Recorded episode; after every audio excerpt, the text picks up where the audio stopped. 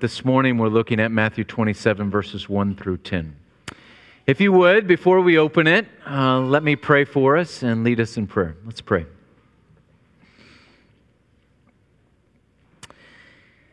Our Father, we do pray that you would take what is a very difficult text this morning, not an easy one to hear read, let alone preached, that you would convey it to our hearts and our minds and our souls in a way that we desperately needed. We believe that all Scripture is breathed out by you and that this very Scripture is helpful for our refinement in Christ, our knowing our Savior better, and glorifying you, God, our God, more thoroughly.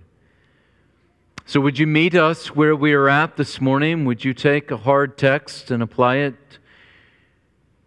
to hard hearts? Would you apply it to soft hearts? And would you conform us to the likeness of Christ Jesus, we pray. We pray this in the strong name of Christ, the only Lord and only Savior of men, and by the Spirit. Amen. Matthew chapter 27, verses 1 through 10. This is the holy, inerrant, sufficient Word of God. When morning came, all the chief priests and the elders of the people took counsel together against Jesus to put him to death. And they bound him and led him away and delivered him over to Pilate, the governor. Then, when Judas, his betrayer, saw that Jesus was condemned, he changed his mind and brought back the 30 pieces of silver to the chief priests and the elders, saying, I've sinned by betraying innocent blood. They said, What is that to us? See to it yourself. And throwing down the pieces of silver into the temple, he departed and he went and hanged himself.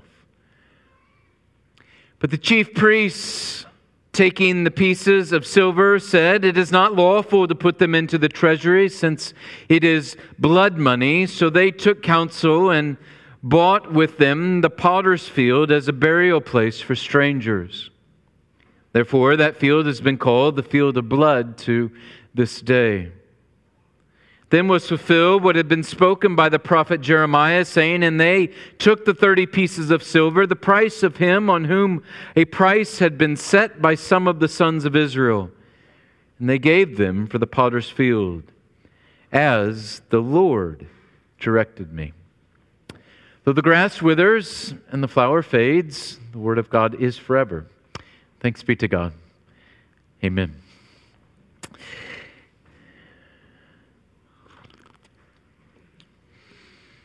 Think about a passage like this and think about the man Judas, and it's difficult to wrap our minds around the person of Judas and what all was going on inside of this man and what it was that led to such actions as we see in this text and as we've seen in weeks before leading up to this text. Uh, Judas has to be, by every account, uh, the most tragic figure in all of human history. And I want to look at what is a very hard text this morning and look at Judas here and look at what is occurring in this text and try and glean what we can from the warnings that come from his life and from the implications that come from this text from his life. And I want to do that this morning in three ways. First, I want to look at the doctrine behind this passage, the doctrine behind this passage. Then, second, the warning in this passage. And then, third, I want to look at the call from this passage. So, first, we're going to look at the doctrine behind the passage. Then, second, look at the warning in this passage. And then, third, we will look at the call from the passage. So, first, the doctrine behind this passage. And the doctrine is this Our God reigns. Our God reigns. You see that the passage begins with Matthew saying that on this day, on this Good Friday, that the sun came up that morning, on this day that the Lord Jesus was going to be crucified. And we see on this morning that as the sun comes up on the day that Jesus is going to be crucified, that there's a gathering of these chief priests and of the elders of the people of Israel, as Matthew says quote, taking counsel against Jesus to put him to death. And as soon as you hear that, taking counsel to put him to death, if you are a reader of the Old Testament scriptures, your alarm bells should be going off in your head. You know what Matthew is doing here. He is pointing us back immediately to that famous messianic psalm, that Psalm 2. And there in Psalm 2, we read, Why do the nations rage and the peoples plot in vain? The kings of the earth set themselves, and the rulers take counsel together against the Lord and against his anointed, saying, Let us burst their bonds apart and cast away their cords from us. Matthew is taking us all the way back to Psalm 2. And he's saying what is occurring, what we see in this passage is what was prophesied centuries and centuries before. Here are the people counseling together, these rulers counseling together to destroy the Lord's anointed, destroy the Christ, the Son of God. But Matthew is also telling us this because this is a passage that brings to our attention that all of this is happening because it is a decree of God. This is not a surprise any more than it is an accident. Jesus, as king, has ordained it. Our God reigns. When morning came, Matthew says, when morning came, you think about the scene that is happening here. The sun is rising on this Good Friday, and as the sun is rising, they are gathering together to condemn Jesus, and they have tried him, and now they're going to pass him off to the secular governing authorities to condemn him to death. And, and you think, why does Matthew begin this passage with the sun was rising? I think, well, why was the sun rising? It was rising because our God reigns. The same Lord they are condemning commands the sun. And we often forget, even on the darkest of days, especially on the darkest of days, that Jesus upholds the universe by the word of his power. As Psalm 2 is pointing out, you can plot against this king. You can try to dethrone this king, but he just sits in heaven and he laughs. Why? Because he reigns. He's sovereign. And why can't they overthrow this king?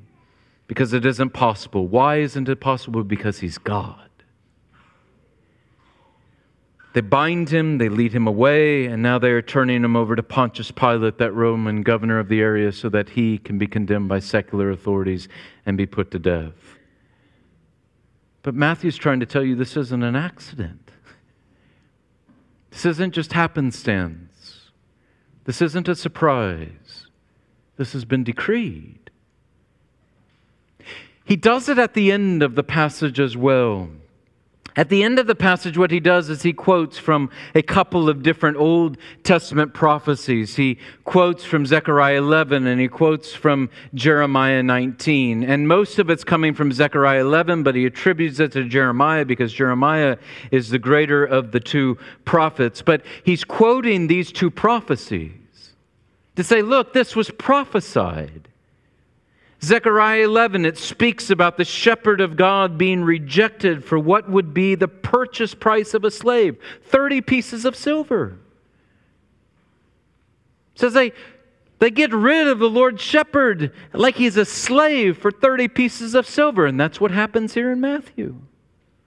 And then in Zechariah, what happens to those 30 pieces of silver? They're thrown in the temple, just like they're thrown in the temple here in Matthew.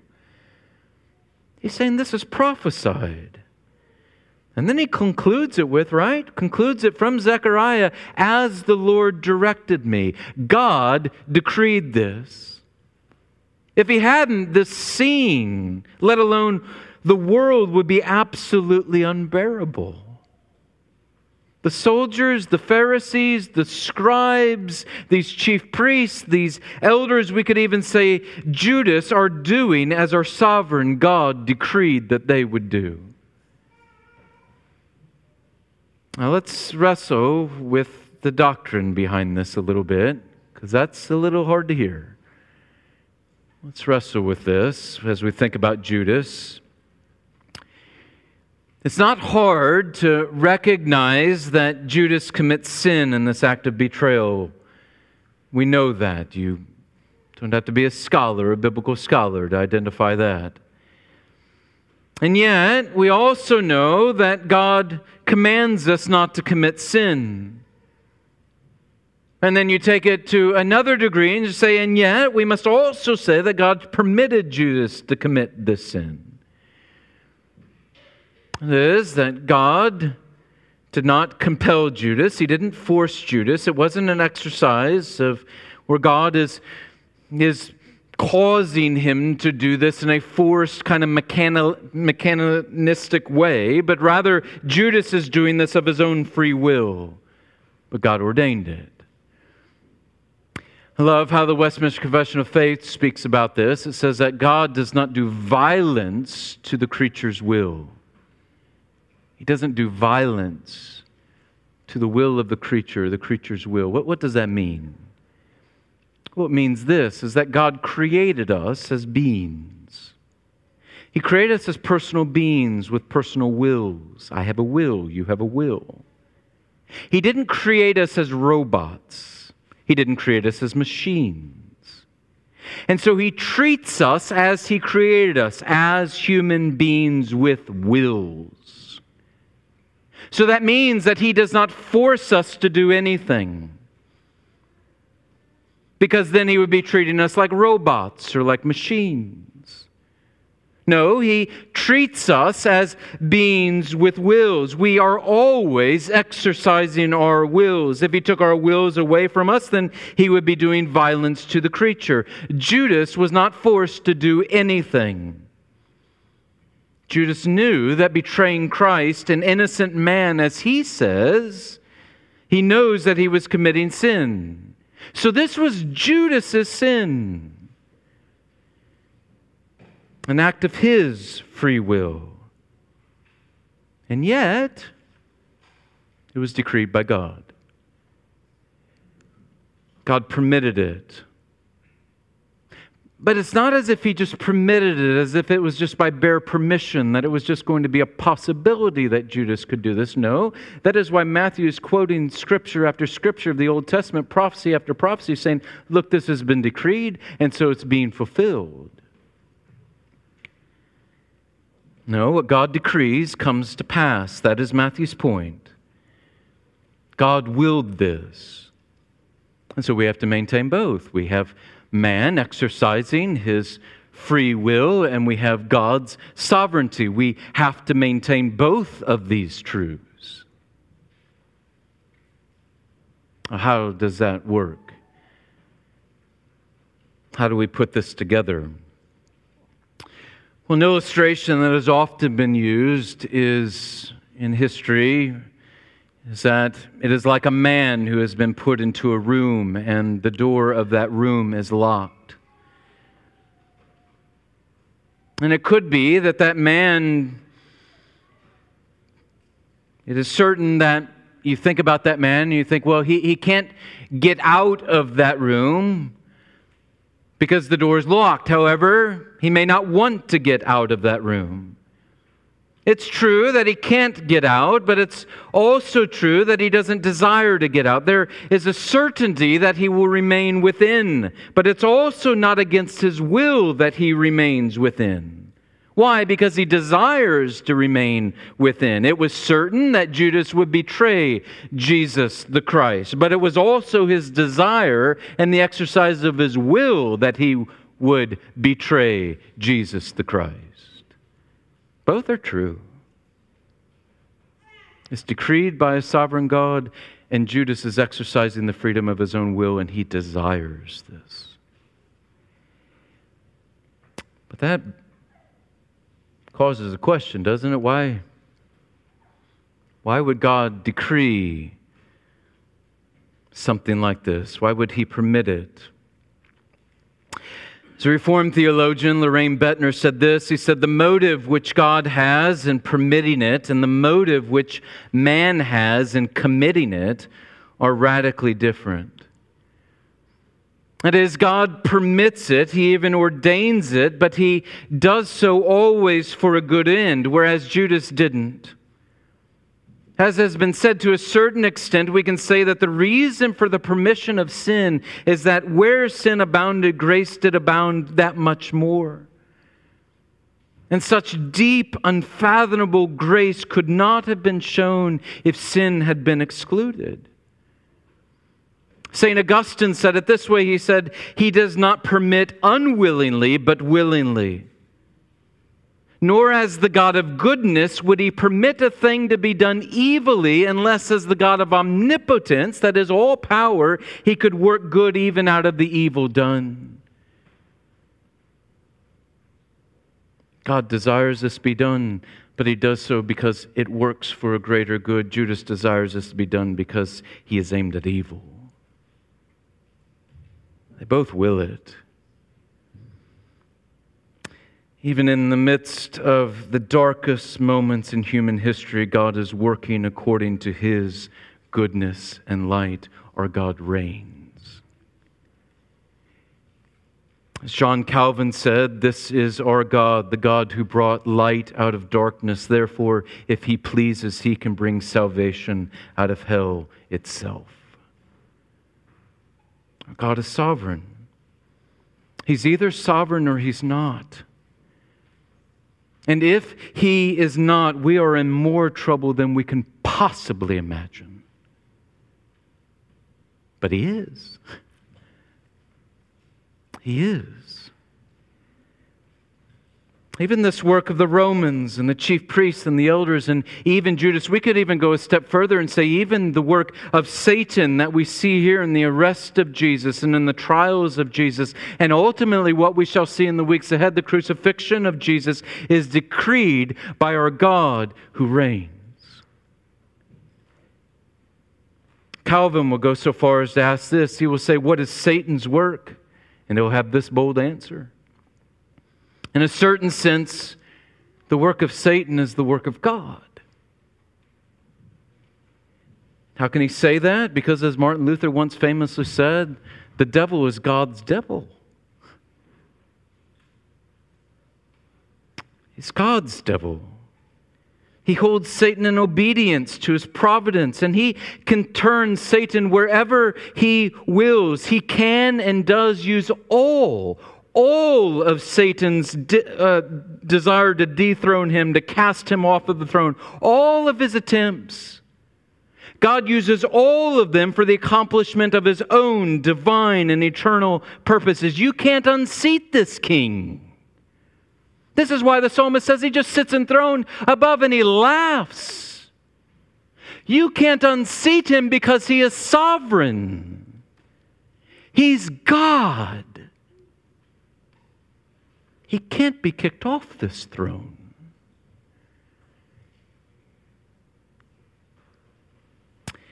This doctrine that our God reigns, it, I think, is, at least in my mind, it is the most comforting of truths under the sun, especially when you're in dark times. Especially when you're in dark times. He's sovereign. And whatever it is that's occurring in my world and in my life and in the lives of those around me, this somehow, I don't always understand this, but somehow it is working for His glory and for my greater good and the good of those around me. Because He's sovereign, because He reigns. Second, let us see the warning in this passage, the warning in this passage. Conviction is not repentance. That's the warning.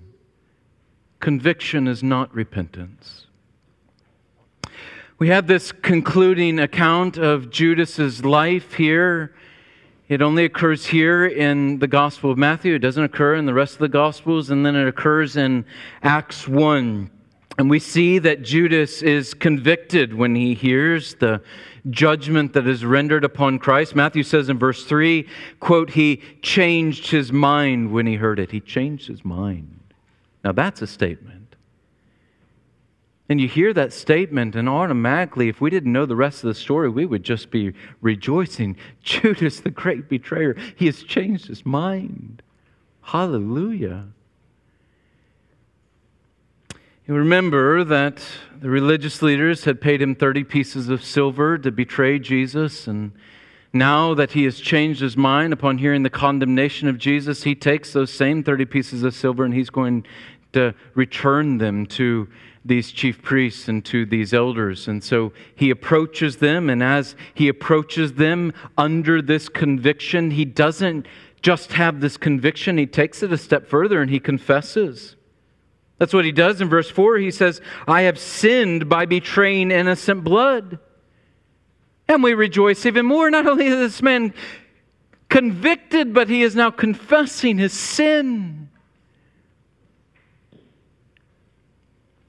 It's also true that the chief priests and the elders, there is clearly some kind of conviction on their part.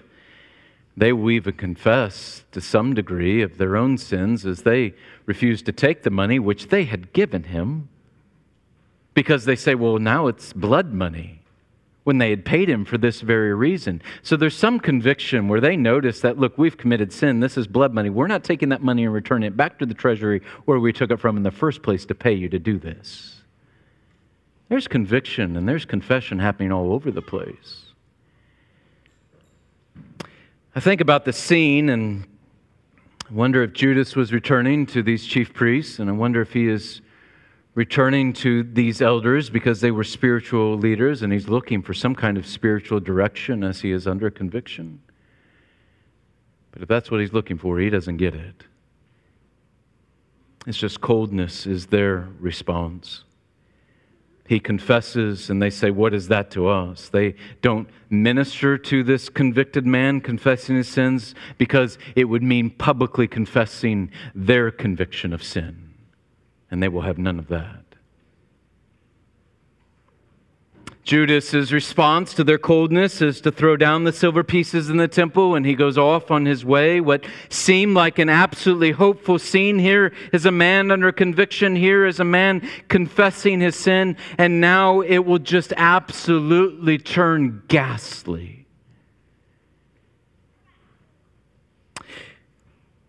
Stop here, though, and think about this. I'm I'm always thankful as a pastor. I'm thankful as a husband. I'm thankful as a father. I'm thankful as a friend. I'm thankful as an acquaintance. I'm thankful for myself when I hear myself wrestling with conviction of sin. And I'm even more encouraged when I hear confession of sin. It's a wonderful mercy of God. Wonderful mercy that He has brought conviction in this part of my life and that I recognize that there is sin here. And what a wonderful mercy of God that even takes me a step further and now I'm confessing this sin.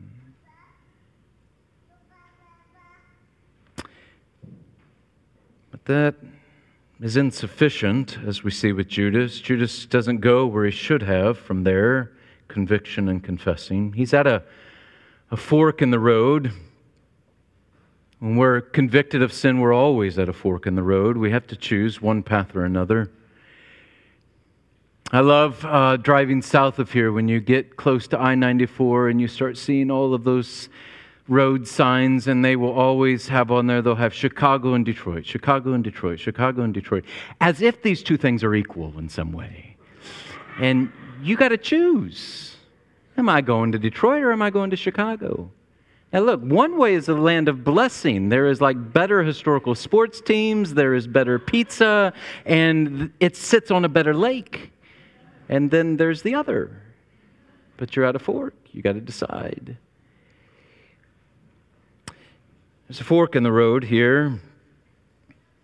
Judas was convicted, and he even confesses, but my friend's conviction is not repentance. It's not repentance. Ah, that he would have chosen that path of faith and repentance. It was a choice that was before him conviction, confession. Now, what do I do with it? Do I walk down this path of faith and repentance, or do I stay in this sin? Do I keep abiding in this sin? Or do I actually turn to Christ? Do I turn to Him in faith and repentance? That's, that's the fork in the road. And he chooses the wrong path. When conviction comes, you can continue in that sin or turn from it. There are only two options conviction, though, is not repentance. It can lead to repentance, and you can't have repentance without conviction, but you can have conviction without repentance, and Judas is example A. And it's the path to destruction. As we said last week, there is quite a difference between Peter and Judas. Peter will weep over his sin, Judas will not. But it isn't the tears or the lack of tears that leads to their different ends. They are both convicted. Neither is it that Peter felt more strongly the conviction for his sin than Judas felt for his. Judas will return back to these power brokers and will even return his money. He has deep conviction of his sin. Neither was it the fact that Peter's confession was more sincere than Judas's confession. He truly believed, as he said, that he had sinned against an innocent man. This is a full throated confession. The difference is that Peter turned to Christ, but Judas didn't. I don't know. I mean, was this a habit in Judas's life where he was under conviction and he just kept pushing it down? I think that's a strong possibility. We know that he was a man that was stealing from the money bag of the disciples. He was a thief and did he just keep pushing that down, that silent, hidden sin, thinking that somehow he could suppress that conviction? Listen, friends, whenever there is a secret sin that you and I just keep pressing down and we push it down, it will always erupt in some kind of outward notorious sin. That's a guarantee.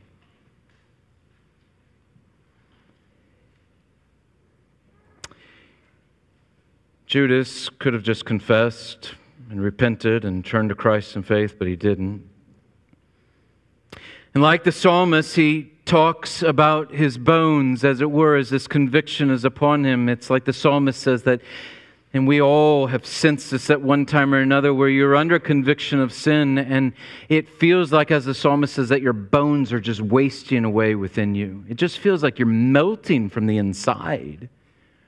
And Judas, under the weight of the guilt of the sin of having betrayed his Lord and his Master and the King of the universe, he is under this incredible guilt, this weight of sin. It is a burden beyond burden upon him.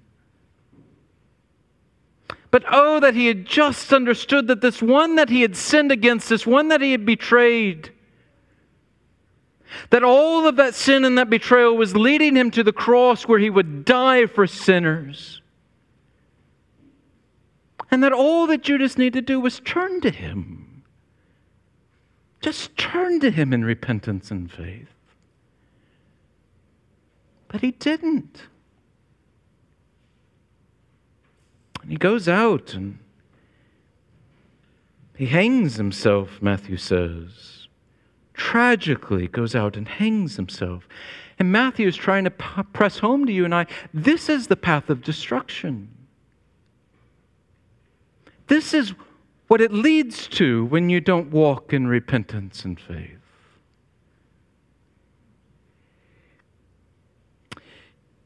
Judas hangs himself in the midst of the feast of unleavened bread. His dead body would have hanged there for quite a while because no Jew would have gone up to that body and taken that body down because it was in the midst of a feast and that would have made them unclean and they wouldn't have been able to take part in the feast. And so that makes sense how we can reconcile Acts 1, where it says that Judas went out and he fell down, and as he fell down, his body burst upon the ground, and all of his intestines scattered all over the ground. Well, he is hanging from this tree as church history will tell us, and whether it's the rope broke or as church history talks about the branch broken, his body has been decomposing there for hours under the hot sun. And when his body then falls, as Acts 1 talks about, then his body bursts and his intestines go over the ground. And that blood stained ground is the ground that then is purchased, is bought with the blood money that Judas was paid by the chief priests and the elders so that there might be a burying place for strangers. There's a call to us from this passage, and that's our third point. And the call from this passage is this be sure that you have a changed heart. Be sure that you have a changed heart. Judas really wasn't a disciple, was he? He, he walked with all of them. He talked with all. of them. He really wasn't a disciple, though. R.C. Sproul defined a disciple as this once. He says, They are those who have committed in their hearts and minds to follow the thinking and conduct of their master forever. He wasn't a man that was following Christ forever. He was not a man that was convinced in his mind to follow Christ. He was not a man that was convinced in his heart to follow Christ forever. He was not a man of changed heart. And yet, you think of all that Judas heard and what Judas saw. He heard the woes in Matthew chapter 23 like this Woe to you, scribes and Pharisees, hypocrites, for you clean the outside of the cup and the plate, but inside they are full of greed and self indulgence. You, blind Pharisee, first clean the inside of the cup and the plate, that the outside also may be clean. There are eight of these woes, and we would say, Well, did Jesus, uh, did Judas hear them? Yes, he heard all of them, but not with his heart. Did Judas follow Christ? If you were watching, you would say, Yes, Judas followed Christ. Look, there he is. There's Peter on his right, and there's Andrew on his left. And look, he's turning over his shoulder and he's laughing with Thomas, who is following behind him. And they're only two steps behind John, that beloved apostle. And look, John's only a couple of steps behind Christ. Yes, he's following Christ. If you were looking upon the scene, you would say he followed Christ. But not with his heart. In Matthew 10, you would have watched as Jesus was, Judas was sent out with the other 11 to preach the kingdom of heaven and to heal the sick and to raise the dead and to cleanse lepers and cast out demons. Did he not preach for the sake of the kingdom? Did he not heal the lame and the sick? Did he not raise the dead? Did he not even cast out demons in the name of Jesus? And you would look at all of that and you would say, Yes, he absolutely did. We saw him. He was a great minister for the cause of Christ, but not with his heart. Did he not sit at the table with the Lord? Did he not enjoy fellowship with Christ? If you were watching just the night before as they're celebrating the Passover, would he not have been there? Would he have not seen Jesus take that bread? Yes, he was at the table when Jesus took the bread. Did he not enjoy fellowship in the midst with them and with Christ? And we would say, yes, but not with his heart. This is a man who, by all appearances, was engaged in every way with the ministry and the mission of Christ, but he wasn't engaged with in the one way that eternally matters with his heart. It's the heart of man that matters. Turning to the Lord in faith and repentance. It's the heart in man that matters. It's interesting when you look through the scriptures and you think about all of the great enemies of God and of God's people, that it's often speaking about their hearts. Right? Pharaoh is the great enemy of God's people in Israel. And what does it say? He would not let Egypt, he would not let the Israelites go out of Egypt. Why? Because of the hardness of heart. Sihon, that king of Og, who will be recounted over and over throughout the scriptures because he was such an enemy to the Jews. He wouldn't allow them to cross through his land. What does it say about Sihon, king of Og? It would say that he had a heart that was hard, that was calcified, that was obstinate. Jehu, that great king of Israel that God will raise up to wipe out all of the false worship in Israel, he will be a great minister for the sake of God, and yet it will say that God forsakes him. Why? Because he did not worship the Lord with all of his heart. Christianity is a religion of the heart. Judas did everything outwardly. If you'd watched him, you would say, Oh, he is a model disciple. Look at how he does these things outwardly. But he did not have a changed heart.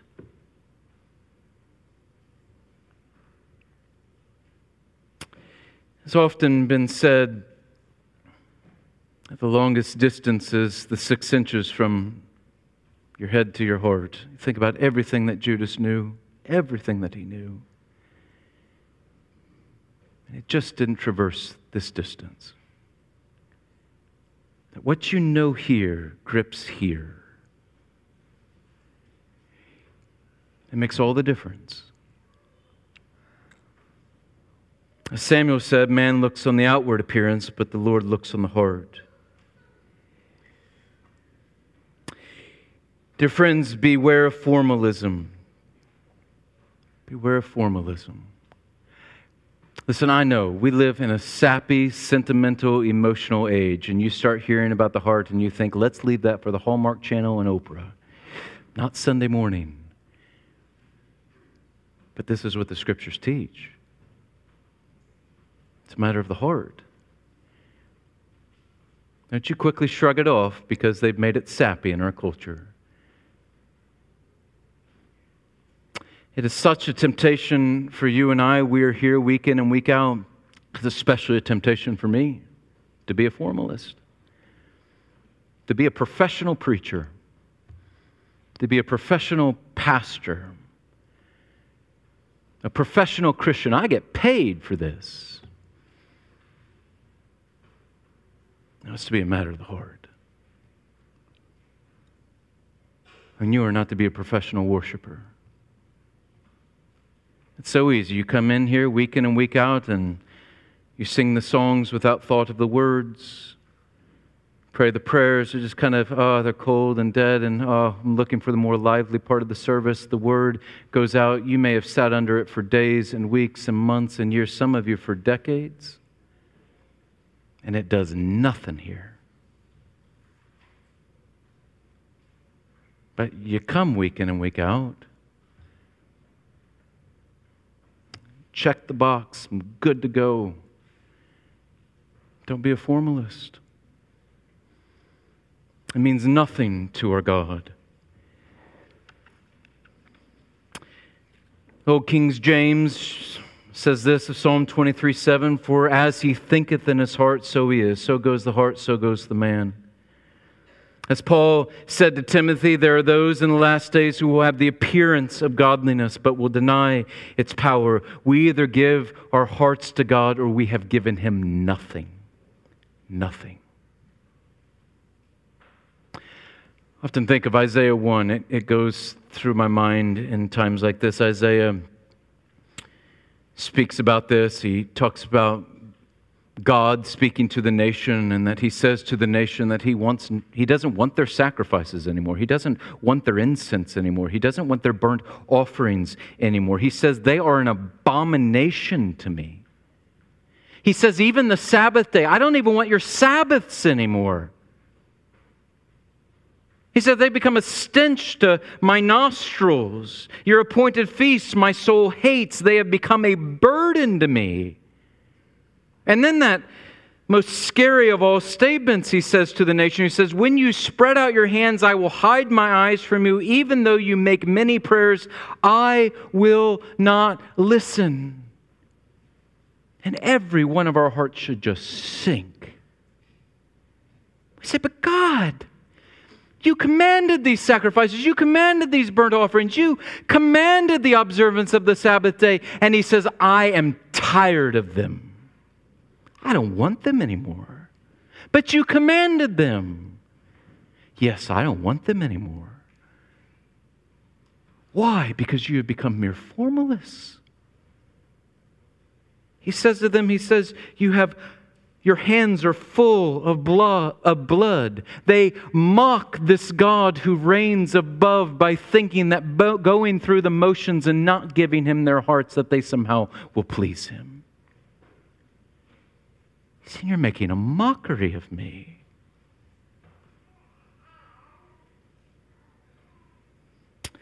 Their Hearts are far from him.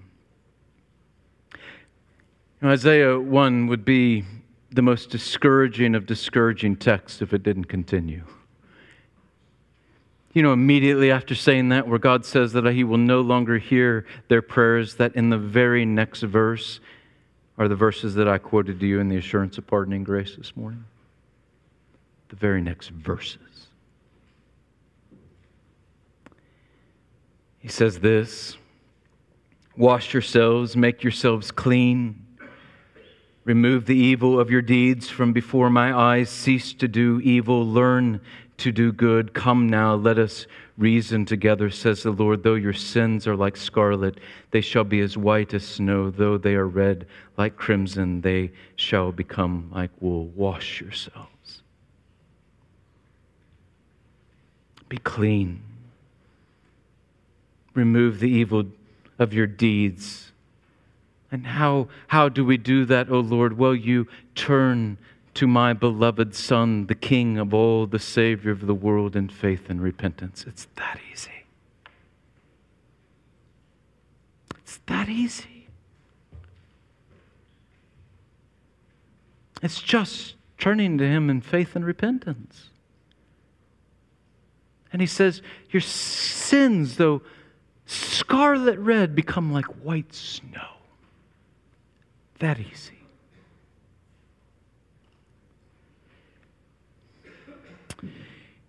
Jonathan Edwards once said this. He said, The greatest and vilest, most blind, dead, hard hearted sinner living is a subject capable of saving light and grace. Ah, oh, that Judas had understood this. Judas, your betrayal is leading to this Christ, the very Son of God, dying on a tree for sinners. His mercy is always more. Always more. And it's yours. Just turn to Him in faith and repentance. Some of you think, well, I. my sin is so great. It's too much to turn in faith and repentance now. But you see, our God reigns. That's where it takes us back to the beginning of this passage. Our God reigns. If you think that your sin is too great for His mercy, then you actually think your sin is greater than His mercy. That means that you think your filthiness is greater than the righteousness of Christ. That means that in essence, you think that your sin is God that it somehow has sovereign power over God, that it is greater than God, that your sin is God. Your sin is not God. God is God. And His mercy is always greater. So you just turn to Him in faith and repentance. And it's yours. Some of you, dear Christians in this room, you've been wrestling with sin, you've been pushing it down, you might even be under conviction. You may have even confessed it, but you feel like, ah, this is something I just want to live with. I, I, I can't turn this corner. And you think your sin is greater than His mercy. His mercy is greater. So you turn to Him in repentance and faith. His mercy is greater. He is either sovereign or He isn't. If He isn't, we are absolutely lost. But He is. And the sovereign God has a mercy that knows no height, that knows no depth, that knows no length, that knows no breadth. His mercy is always more. Ah, to have a changed heart and to continue to live in that changed heart, daily faith and repentance. Ah, it's not going to be perfect. His mercy is more. Ah, I sinned again. His mercy is more. Turn in faith and repentance. Ah, I messed up again. Faith and repentance. His mercy is more. Sovereign God dispense that mercy to you. If you are His, nothing can stand in the way. Let's pray.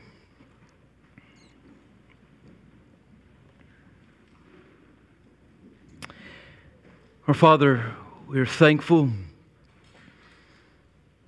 that truly all things are decreed by you, and the Son and the Spirit are one triune God. There is nothing outside your purview, that there is nothing outside of your ordination. And what great hope that gives to us.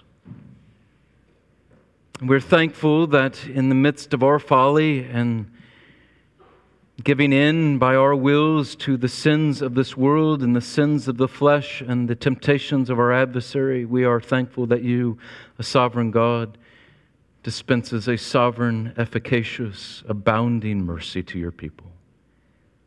May we walk in faith and repentance. May we be people of wholehearted devotion to you. And where we find ourselves lacking, returning once again in faith and repentance, knowing that your mercy ever stands ready. And that though our sins be like scarlet, they shall be as white as snow. Truly, there is no sovereign like you. There is no great God like you, and we give you praise. In Christ's holy name, amen.